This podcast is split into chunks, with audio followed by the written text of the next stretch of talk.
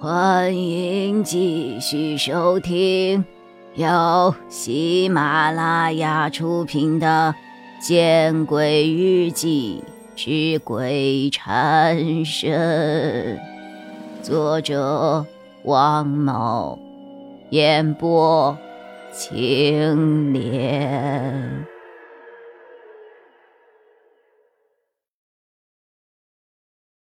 谢谢王师傅。我接过书，自然心中欣喜无比。要知道，我们为了私下调查三年前的事情，还真得参考一些相关的书籍啊。直到我走出监控室，监控室的门被重重的关上了以后，我才意识到有些不对头。我和那个王师傅第一次见面。他怎么就知道我昨晚睡得不好啊？他怎么知道我需要关于犯罪学一类的书籍啊？我很想问个明白，但想到他的模样和监控室里诡异的感觉，我连忙打消了念头。唉，算了吧。或许他觉得我没有睡好，是因为我的眼袋很重。而那本书，或许就是他随便给我的。没错，他当时几乎没有怎么挑，就取下了这本书，一定是随便给我的。我的心宽了不少。我走出了一号教学楼，给高月亮、夏寒、周曼分别发了条信息。他们不像我这么轻松，已经开始兼职了，所以。我只好找了一处阴凉的地方，拿着手机随意的看起了小说。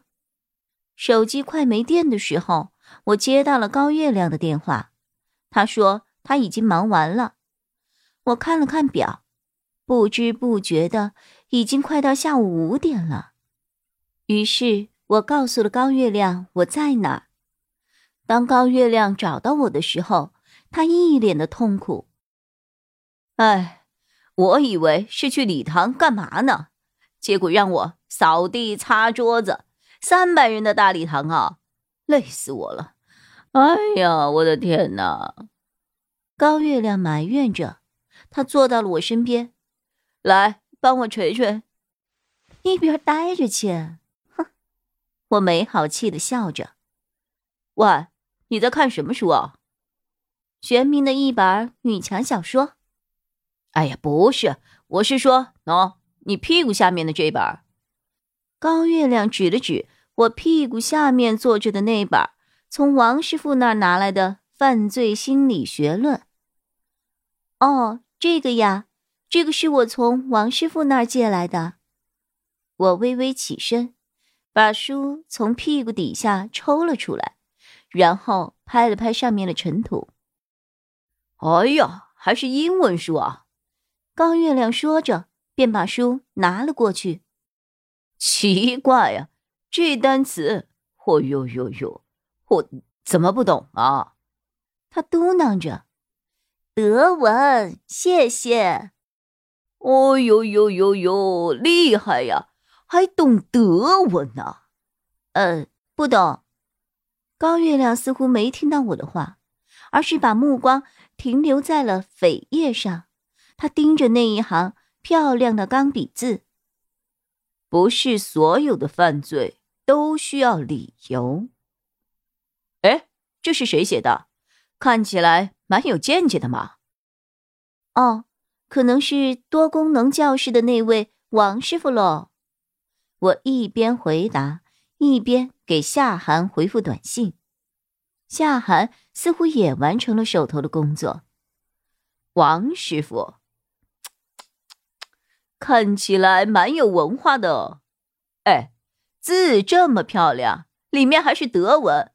哎呦呦呦呦，快看，他都亲手翻译了嘞，好厉害，好厉害！哎，他怎么不去教德文呢？他如果教课，估计没有学生敢来吧？我心中暗暗的想着。看到高月亮那么佩服的模样，我当然也不忍心给他说。王师傅的外表是多么可怕，只得委婉的说了一句：“呃，王师傅不太适合讲课。”哦，他也不好相处啊。高月亮合上了书，很是诧异的看着我。啊，我有些疑惑的看了高月亮一眼。对了，你那边那个人怎么样啊？哎呀，别提了，一去就给我安排了很多的工作，然后就没有然后了，他就跑没影儿了。我刚想偷懒休息一下，他又不声不响的出现了，鬼魅一样。高月亮看了看四周，摆出了一副心有余悸的模样。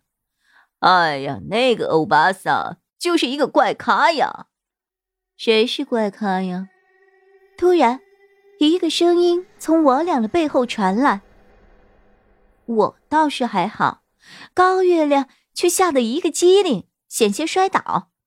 当看到身后的人是含笑的夏寒时，他拍了拍胸口：“涵涵，你吓死我了！